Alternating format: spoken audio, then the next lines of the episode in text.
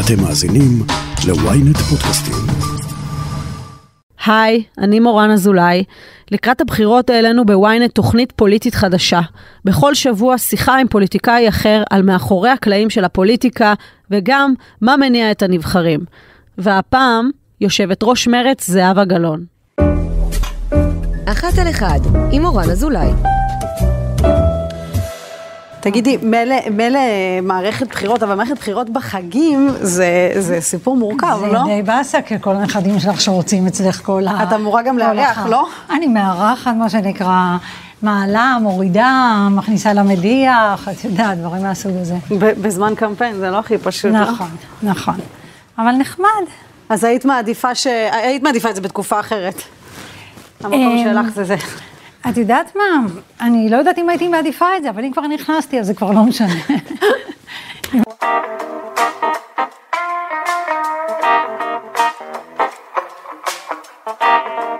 יושבת ראש אה, מרצ זהבה גלאון, שלום. שלום, מורן. א- איך את אה, בבחירות, אה, המסע ככה עמוק בפנים, או שאנחנו עוד לא בתותחים הכבדים? לא, אני עמוק בפנים, אני עובדת 24-7 פחות או יותר, ובמעט שעות שאני ישנה, אז אני גם מתעוררת וחושבת מה צריך לעשות, עמוק עמוק בפנים. עמוק ממש. בפנים.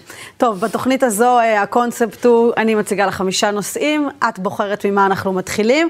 הנושאים שלנו הם משפחה, פוליטיקה, זכויות אדם, ילדות וסוציאליזם. אה, בואי נתחיל בילדות. קדימה. אז אה, ילדות, אז קודם כל למי שלא יודע, לא תמיד השם שלך היה זהבה. אני הגעתי לארץ בגיל ארבע, אה, כמו שאת רואה בתמונות. אה, הגענו, נולדתי בווילנה, שהייתה רוסיה, הגענו דרך פולין, קראו לי זלטה, זלטה זה זהב. כשהגענו לארץ במשרד הפנים אמרו להורים שלי שצריך לשנות את זה לזהבה, וככה היה, אני כבר לא זוכרת בכלל ש, שקוראים לי בצורה אחרת. כן. ואז אתם אה, מגיעים לארץ, משתקים בעצם במעברה. כן, אה, שמו אותנו במעברה, מה שנקרא אז פרדס רובין, היום זה גבעת שמואל. היינו שם שנה, גרנו אה, בצריף במשך שנה, ואז עברנו לפתח תקווה, אה, לשכונת ילדותי, שכונה שהייתה שכונת בלוקים של קיבוץ גלויות, אנשים... מכל המקומות בעולם אה, הגיעו לשם, אה, מפרז ומעיראק ומפולניה והונגריה ורומניה, אל תשאלי, וגרתי שם עד, אה, עד שהתחתנתי בעצם, הייתי בת 20 קצת אחרי צבא, ההורים שלי גרו שם עד יום מותם. אז בוא נדבר רגע על הבית אה, שבו גדלת. אה, אבא אינסטלטור, אימא מורה לאנגלית, נכון. זה בית שהוא אה, מבחינה כלכלית נניח, אה, יש דוח הכלכלי, העניין הכלכלי הוא סביר. זה היה מעמד ביניים נמוך, בואו ננסה, בוא ננסח את זה ככה. אימא שלי הייתה מורה בבית ספר, אה, לימדה בשני בתי ספר, הייתה צריכה לנסוע באוטובוסים להוד השרון. הייתה לי דודה שגידלה אותנו, אחות של אימא שלי בעצם גידלה אותנו, היא בישלה, היא חיכתה לנו כשהגענו הביתה. אבא שלי היה אינסטלטור בחירות, אה, סולל בונה. אה, לא הרגשתי אף פעם שחסר לי משהו, אבל לא ידעתי שחסר לי בשנים האלה, את יודעת. אחר כך... כשמה שנקרא, הלכתי לצופים ופגשתי בני פתח תקווה מקבוצות אחרות, ממעמדות אחרים, הייתי אומרת, מבוססים יותר, הבנתי אה, איפה אני חיה, אבל אף פעם לא הרגשתי שחסר לי, וההורים שלי תמיד עשו הכל כדי שגם לאחי וגם לי יהיה הכל, שלחו אותנו לחוגים, אה, לנגינה, לריקודים, לכל מה שאת רוצה, אה, אז לא, לא הרגשתי. עד כמה מערכת היחסים עם ההורים היא מערכת יחסים קרובה, מה שאנחנו היום יותר במודעות אולי לפתח יחסים קרובים של אימא ובת ודברים מהסוג הזה. תראה, ההורים שלי היו ניצולי שואה. אבא שלי אה, לא דיבר על זה. אבא שלי היה בברוגז עם אלוהים, כל המשפחה שלו נשרפה אה, בשואה, אבא שלי למד בחדר, הוא בא ממשפחה חרדית, ומהרגע שכל המשפחה שלו נשרפה בבית כנסת בשואה, אז הוא ואלוהים אה, לא היו ביחד. אימא שלי הייתה אישה חילונית, הבית שלה היה בית מאוד חילוני, מכיוון שאימא שלי דיברה שבע שפות, אז כל האנשים שחיפשו קרובים בשנים ההם, אה, בשנות ה-60, שעלו לארץ, היו באים לאימא שלי, היו מספרים לה את הסיפור שלהם אה, בשפה שלהם, והיא הייתה כותבת מכתבים באנגלית לכל העולם, כי חיפשו קרובים. ואני שמעתי את כל הסיפורים האלה, אז אימא שלי בעצם... תפקדה קצת כעובדת סוציאלית של כל השכונה, את יודעת, היו באים אליהם מכל השכונה. אני חושבת שזה דברים שירשתי מתוך הבית, כל הנושאים שאני עוסקת בהם, אה, גם החילוניות שלי, שאחר כך התפתחה לתודעה יותר מורכבת מאשר רק הסיפורים של ההורים שלי, אני חושבת שזה הביא אותי בעצם לאן שזה הביא אותי, והכי... אה, חמוד שצעיר ממני בחמש וחצי שנים, אני רואה את ההורים שלי, זה מרגש אותי. כי לא משנה באיזה גיל. אימא זה אימא זה אימא ואבא זה אבא. את יודעת, אני חושבת על זה הרבה פעמים, איך אה, אחרי כל מה, מה שעבר עליהם בשואה, בכל זאת הם הקימו בית, גידלו שני ילדים, ניסו לתת לנו הכל. זה לא היה פשוט, ואני חושבת שיצאנו נורמליים, נראה לי. אגב, את מספרת שאימא שלך הייתה כמו אה, עובדת סוציאלית של כל השכונה. לפעמים כשאתה הרבה מאוד, ואולי את גם מכירה את זה מעצמך, נותן הרבה מאוד בחוץ, אה, את יודעת, טיפה אנרגיה אה, בבית היא הופכת קטנה יותר, אנחנו כולנו מכירים את זה מהעבודה. אני לא יודעת, אימא שלי אה, נורא השתדלה להיות, אה, לעשות עבורנו, ההורים שלי עשו עבורנו הכל. הם חסכו מעצמם, הם לא קנו לעצמם בגדים.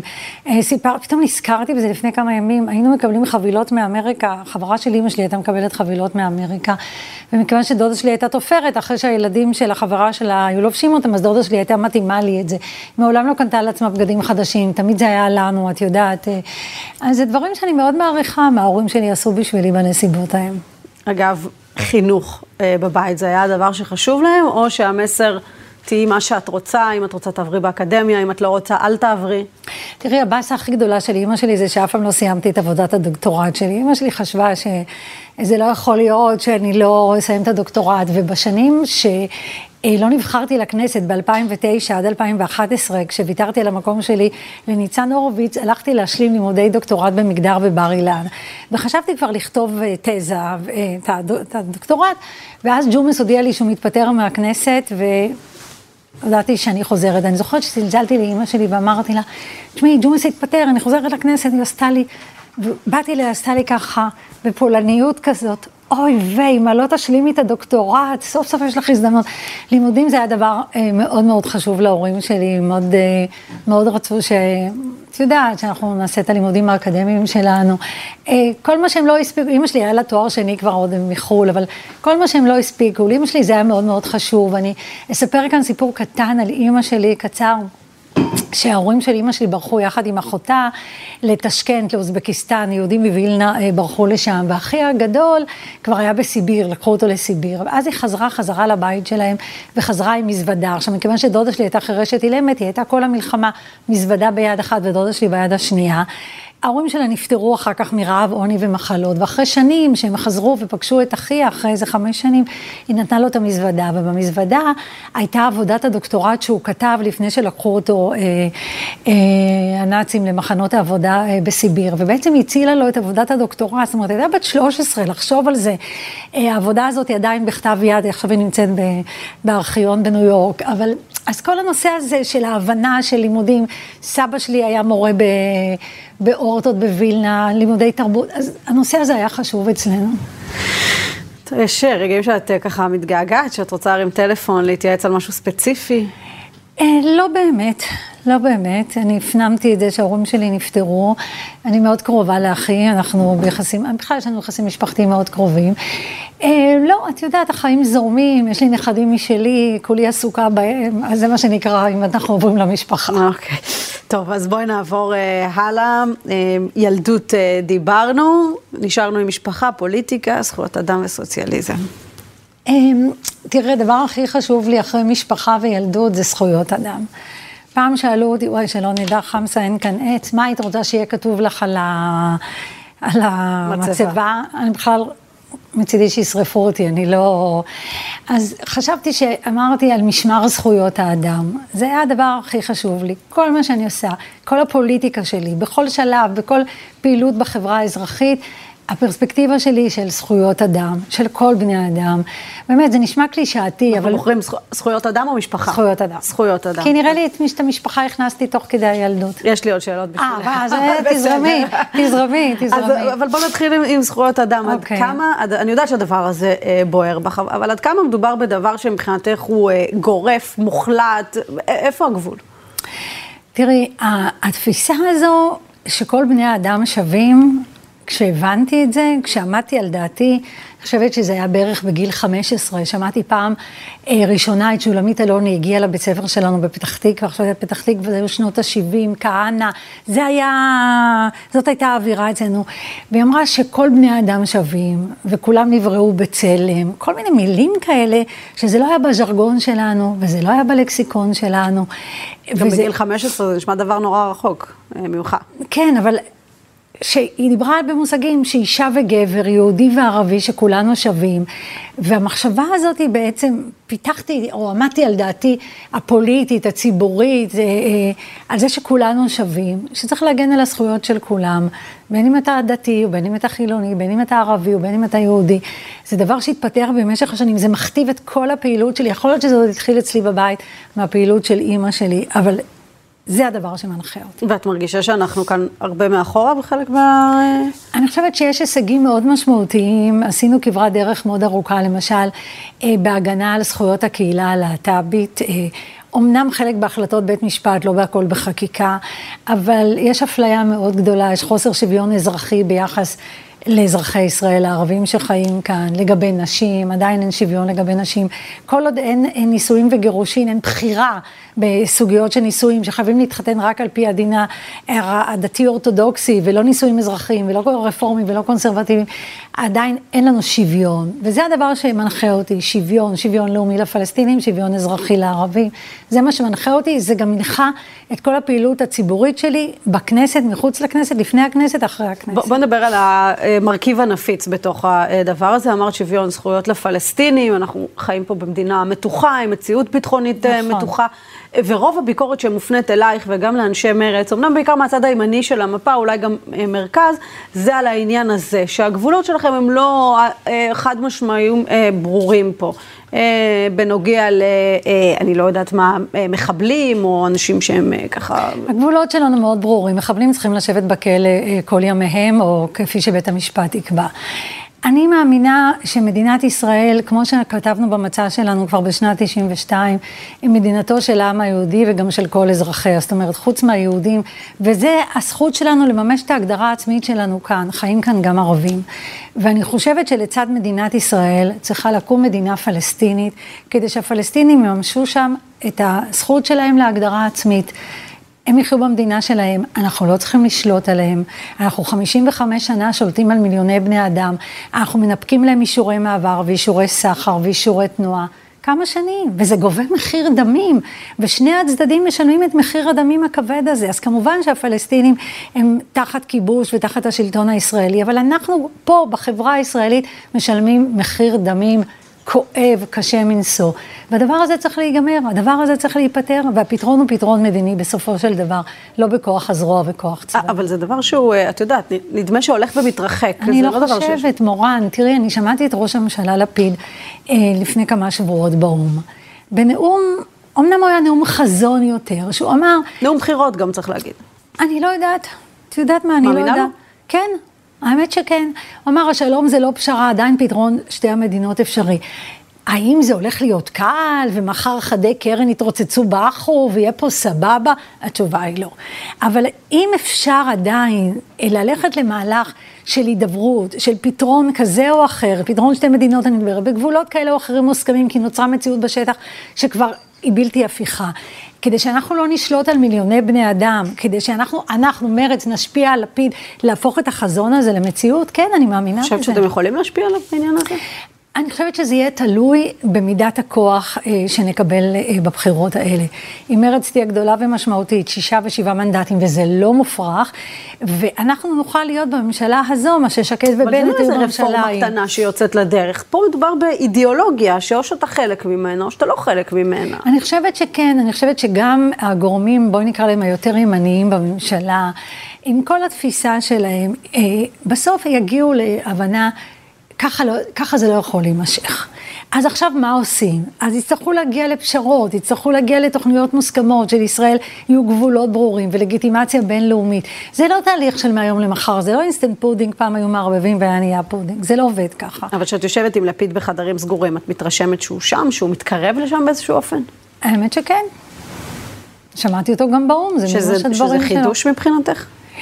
אה, כן, אני חייבת להודות שבעיניי זה שינוי מרענן אפילו. אני חושבת שבכלל לפיד עשה שורה של אה, שינויים אה, מאוד חשובים, לפחות בהתנהלות.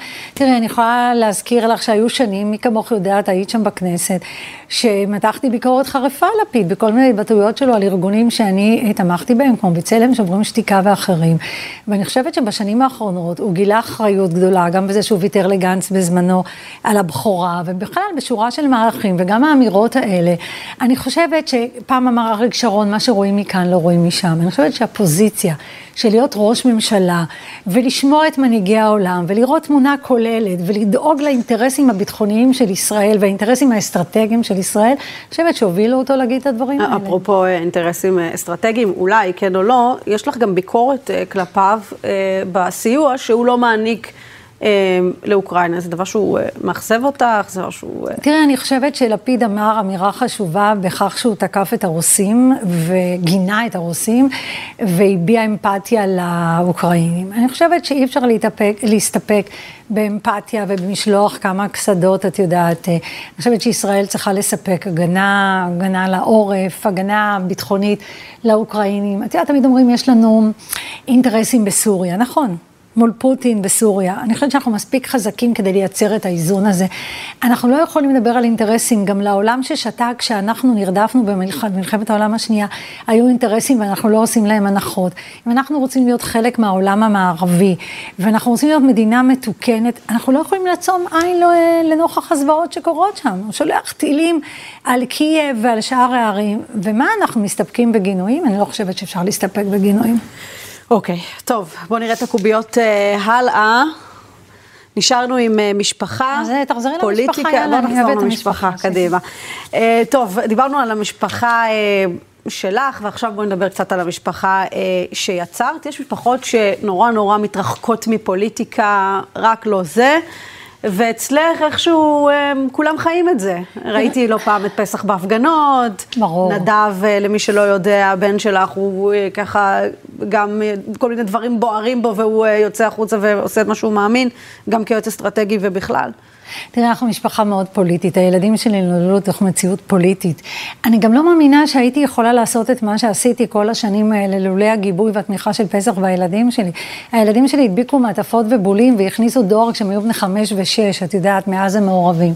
אנחנו מאוד מעורבים. הבית שלנו עבר אה, שריפת מכונית, איומים עליי, המשטרה הייתה באה לבדוק אם אין לי מטען מתחת למכונית בהרבה שנים כשהייתי בכנסת. הצמידו לי שומרי ראש, כשהפגנתי בזמן... בזמנו נגד הריסות בתים, הייתי חמישה ימים במעצר. הילדים שלי חטפו אותה, מה לא אמרו להם על אימא שלהם. אבל כאימא, את לא חרדה למה שזה אולי יכול לעשות להם הלאה?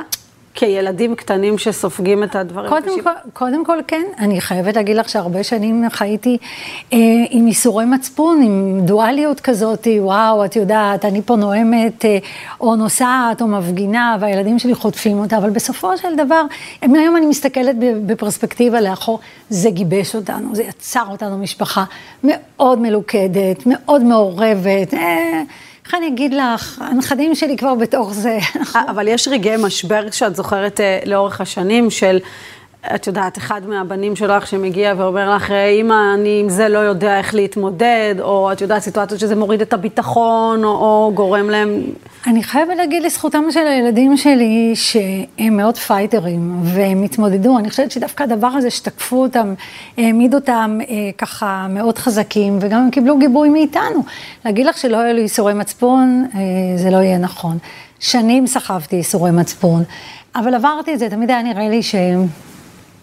כשאני מסתכלת עכשיו על הילדים שלי, אני אומרת, הצליח לי. מה אני אגיד לך, מורן? איזה אימא, את מעורבת אה, בחיים של הילדים? כן, מאוד. אין יום שאני לא מדברת עם הילדים שלי. כל יום. כאשר את, הם? גם, אה, אה, לא, זה לא פעם ביום, אנחנו מדברים כל הזמן. הבן הגדול שלי יפתח חי בארצות הברית שבע שנים, עכשיו הם חזרו לפני שנה לארץ. כל הזמן דיבר, אנחנו משפחה שמאוד מדברת, מאוד מעורבת בחיים. אני אוהבת את זה. זאת אומרת, אם צריך עצה, הם מתקשרים לאמא, לא אומרים, את יודעת, יש, יש, יש קונספט של אל תתערבי, מה זה בסדר? אני לא כל כך יודעת בענייני עצות, אנחנו מעורבים, אנחנו יודעים, בעיקר צריך בייביסיטר, את יודעת, אז בארבע וחצי שנים האחרונות הייתי בייביסיטר מושלמת, יחד עם פסח. יש זה אגב בין האימא שהיית לסבתא שאת? אני חושבת ש... אה, את יודעת, לא הבנתי את זה פעם, אבל אני חושבת שסבתא זה קצת פיצוי על האימא ש... שלא יכולתי להיות מספיק, בואי ננסח את זה ככה. ואז אני בפסח מאוד אה, תפקדנו כסבא וסבתא, ועכשיו ברוב הזמן זה פסח מאז שחזרתי חזרה. מטפל בנכדים. נוסע, מביא אותם, לקח אותם לחוגים, מחזיר אותם, וואו, וואו, זה עבודה פול טיים ג'וב. למי שיש ילדים קטנים יודע את זה. ברור. את מחתלת, מאכילה, או שזה לא התחום שלך? אה, מחתלת כן, אה, מאכילה לא כל כך, פחות אני במאכילה. טוב, אז בואי נדבר רגע אה, ככה גם עלייך אה, בתוך המשפחה, עם איזשהו מבט אה, לפוליטיקה. אה, לא פעם סרטונים שלך קופצת, רוקדת, אה, דברים שעושים ככה שערות ברשת מתפרסמים. זה בן אדם שאת גם בבית, או שזה טיפה מוקצן גם אה, לטובת הבחירות? בבית אני מאוד אה, משוחררת וחופשייה. קופצת? את עושה מוזיקה ורוקדת? אה, רוקדת בבית לא, הייתי רוצה לרקוד יותר. פסח לא בדיוק פרטנר לריקודים, אני נורא אוהבת לרקוד, אני אוהבת לשיר. כל הזמן יש אה, מוזיקה בבית. הסרטון הזה, למי שלא כן, אני חושבת שאין אדם אחד במדינה שלא ראה אותו. אני מתה עליו, זה סרטון בחירות, זה היה feel good, אווירה טובה. אני אוהבת לרקוד. אבל את מקבלת את התסריט שלו, ואומרים לך, את צריכה עכשיו לקפוץ ולרקוד בצורה משוחררת, זה בא לך קל? לדעתי הם אפילו לא ממש התכוונו שאנחנו נרקוד ככה, זרמנו איכשהו, את יודעת, משהו, משהו במוזיקה, משהו בקצב, חתונה. וזה אלכוהול אמיתי מה ששתית שם בצ'ייסר? לא, אני שותה דיאט ספרייט, אני לא ממש... אז היה דיאט ספרייט, הנה. חשפנו. חשפנו את הסקופ הזה. בדיוק. אבל אני אוהבת, אני, אני מאוד משוחררת בבית, אה, אני שומעת מוזיקה כל הזמן. אם אני בבית, אני שמה בדרך כלל ליאונרד כהן, או כל מיני שירים ישראלים, אני אוהבת שירים ישראלים מאוד, גלגלצ, או עכשיו ספוטיפיי כל היום. כן, אני אוהבת. טוב, אז זה בעניין המשפחה, בואו נעבור uh, הלאה, נשארו לנו עוד שני נושאים. יש לנו? נשארנו עם uh, פוליטיקה וסוציאליזם. טוב, בואי נלך על פוליטיקה, את יודעת, בכל זאת... Uh... בואי נלך על פוליטיקה. מה העניין עם איילת שקד? איילת שקד uh, צריכה ללכת הביתה, לדעתי, היא לא יכולה להיות יותר שרת הפנים. ואני אומרת את זה בצער, שהיא משתמשת במשרד הפנים כדי לקדם את המדיניות שלה, שבעיניי פוליטיקה של רוע. פוליטיקה שמתעמרת. בגלל זה את מתקוטטת איתה כל הזמן בטוויטר? מי שעוקב רואה שאתם ממש בחילופי אה, ככה... לא כל הזמן. מהלומות. לא כל הזמן ולא רוב הזמן, אלא אם כן נמצא את ציוצים שמקפיצים אותי. אבל למה דווקא היא? כי הציוצים שלה הם כאלה שמביאים לי את ה... את יודעת. את הצורך להגיב כנראה. אבל אני מגיבה גם על אחרים, אני מגיבה על ביבי, אה, אני לא חוסכת את שבט לשוני מביבי, וגם על אחרים. יצא ככה איכשהו. הבנתי. כמה אה, היחסים אה, עם הפוליטיקאים, שהם, את יודעת, אני, אני מניחה, אה, קשורים בכל מיני פערים אידיאולוגיים אה, עמוקים, גולשים גם החוצה. יש דברים כאלה? או שרוב הציבור לא יודע שהרבה מחברי הכנסת, למרות הפערים, הם חברים. אני דווקא שואלת על המצב ההפוך, שזה גולש.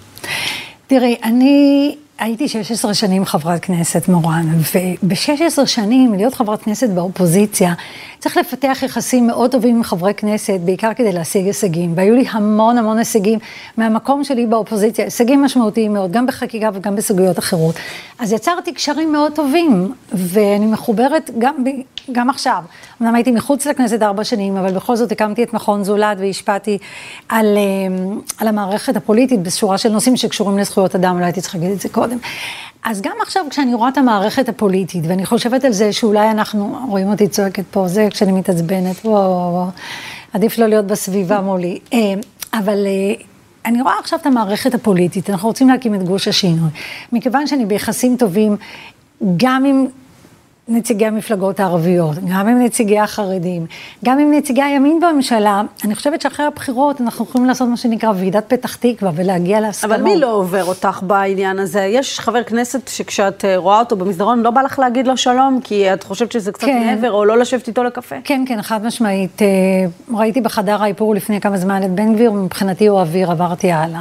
זאת אומרת, בן גביר... לא מצליחה לראות את הבן אדם שהוא מעבר לדעות הפוליטיות. אני לא יכולה לזהות שיש בן אדם מעבר לדעות הפוליטיות. פוליטיות, מי שמציג השקפת עולם כזו שמדברת על זה שהוא יקים משרד לעידוד הגירה, לעידוד הגירה, והוא יגרש מכאן את הערבים ואת השמאלנים, באוטובוסים, ברכבות, במה שלא יהיה, איך הוא אמר את זה.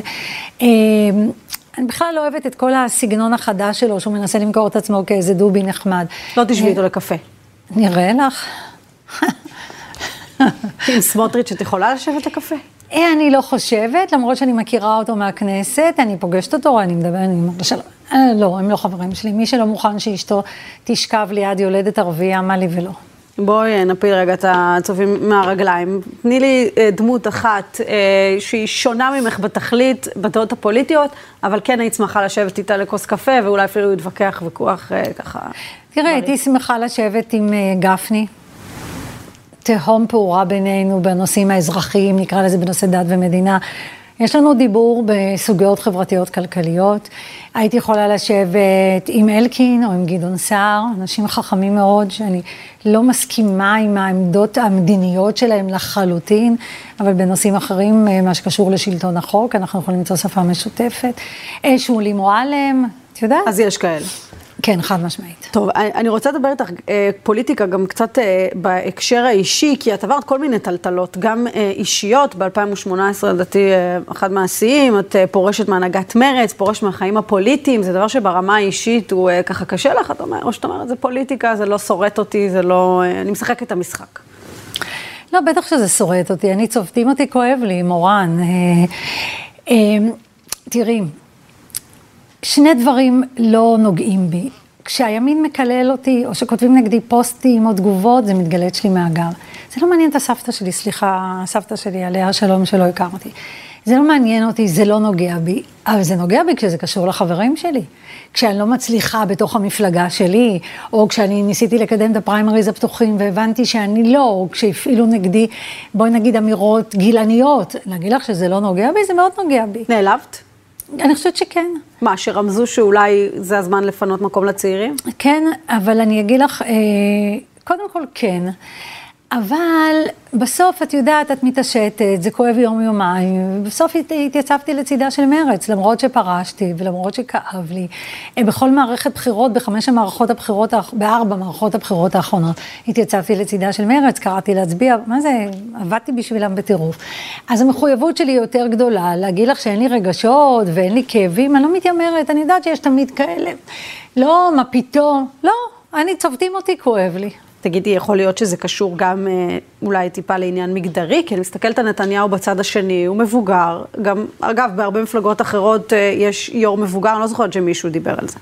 אני חושבת שזה מאוד עניין מגדרי, וזה עניין מיזוגני, ולא היה מעיזים לדבר ככה לגבר אה, שחוזר, או גבר שחזר, או גבר שנמצא. אני חושבת שזה מאוד עניין מגדרי, ועדיין יש איזו תפיסה שאישה יש לה כאילו איזה פג תוקף בשלב מסוים. תאמיני לי, אני מלאת אנרגיות מורן, ואני עובדת באנרגיות ואני חיונית אה, הרבה, הרבה יותר מהרבה גברים שאני מכירה, שלא היו מעיזים להגיד את זה עליהם. את יושבת בחוץ, את רואה את הטלטלות הפוליטיות, את רואה גם אה, מה אה, עשוי לקרות למרץ. תשמעי, אנחנו בסוף בני אדם, אין איזה רגש קטן של נקמה שאומר, עכשיו שיסתדרו. שילמדו אולי את הלקח. האמת שלא. האמת שלא. מה, זה לא חולף? אפילו לא לשבריר שנייה?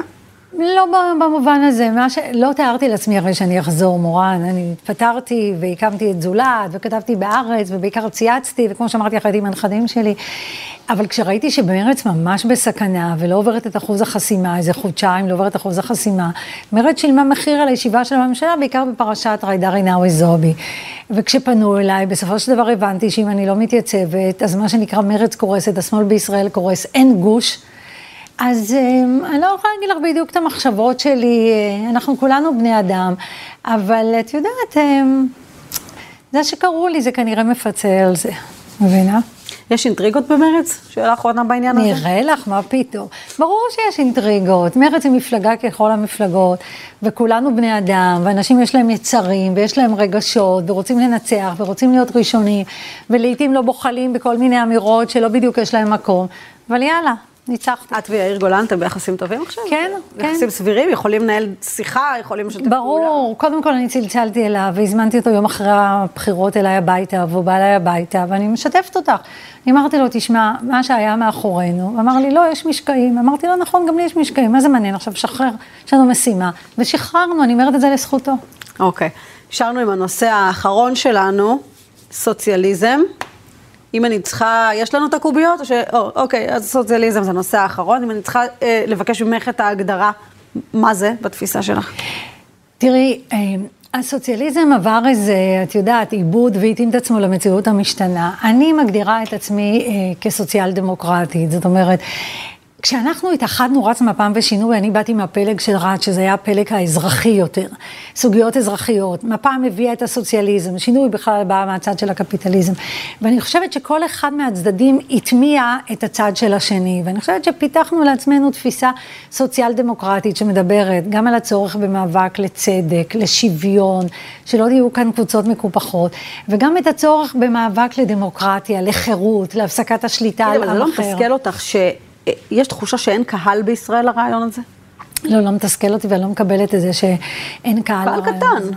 לא, בגדול, זה שהוא מאורגן בצורה מפלגתית אחרת ולא כולם אצלנו, זה מבאס, אבל יש אנשים שמאמינים בתפיסת עולם של צדק ושוויון. חלק ביש עתיד כי הם רוצים שיאיר יהיה ראש המפלגה הגדולה והם לא מבינים שזה מספיק שיהיו לו גם 20 מנדטים ולא 27, ושמרצ תהיה גדולה וחזקה כדי שהוא יוכל להיות ראש ממשלה, כי ככה יש לו 61.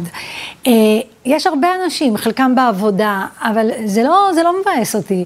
העולם, אנחנו רואים אה, שמגמות ניאו-פשיסטיות מנצחות, ראינו מה שקרה עכשיו באיטליה ובמקומות אחרים, אבל זו, זו תפיסת העולם שלי, אני מאמינה בה. אם את עכשיו אה, שרת האוצר, לדוגמה, הדבר הדחוף ביותר מבחינתך כדי ליישם את המדיניות הזו? הדבר הדחוף ביותר, הייתי דואגת לגמלאים כרגע. הדבר המחפיר הזה, שהם צריכים להתחנן... אבל זה גם נתניהו במדיניותו הכלכלית יכול לעשות. ממש לא. אנחנו מציעים להצמיד את הקצבה של הגמלאים לשכר המינימום במשק.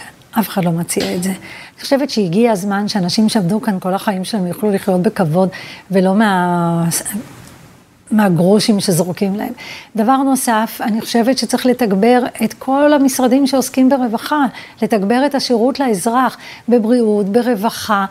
אי אפשר, כל הזמן עושים קיצוצים רוחביים וקיצוצים רוחביים, אי אפשר, אנחנו צריכים לאפשר לאנשים לחיות. מה שקורה היום, שמעמד הביניים מתקצץ ומתקצץ, והוא נהיה יותר שקוף ושקוף. פעם היו עשירים, עניים ומעמד ביניים. היום בעצם אנחנו... אה, אה, רואים עכשיו את המדיניות של ביבי, של למעלה מעשור, איך גם מעמד הביניים נשחק, איך יוקר המחיה עולה, איך השכירות בלי פיקוח, איך מחירי הדירות, זה מטורף. אז אלה הדברים הראשונים שהייתי נוגעת בהם. טוב, שאלה אה, לסיום, אה, ככה שאני מגלגלת אלייך גם בעניין הזה, אבל עם אה, הקשרים אה, אחרים. אומרים הרבה פעמים בכנסת עלייך, יש פער מאוד גדול בין האידיאולוגיה לבין האדם שהיא קצת בורגנית, הרבה סטייל, אה, מותגים, אה, דברים שהם ככה אולי לא בהכרח מתאימים לדברים שאת מייצגת. מקבלת את ה... כן, אני חושבת שבעצם מה שאת רוצה להגיד, שאומרים לה שאני דווקא די נחמדה ברמה האישית, אבל שלא יתחילו איתי ברמה הפוליטית, לא ינצחו. זאת אומרת, אין פער גדול מדי בין מה שאת מייצגת לאיך שאת חיה את חייך. תראה, אני חיה חיים של אנשים, את יודעת, בורגנים מעמד ביניים, את יודעת, לא משתגעת, לא יותר מדי, אוהבת החיים, אוהבת הנכדים שלי, אוהבת לבלות, אוהבת סרטים, ואוהבת להגיד את מה שיש לי להגיד, בלי הנחות. יושבת ראש מרצ זהבה גלאון, תודה רבה. תודה רבה, מורן.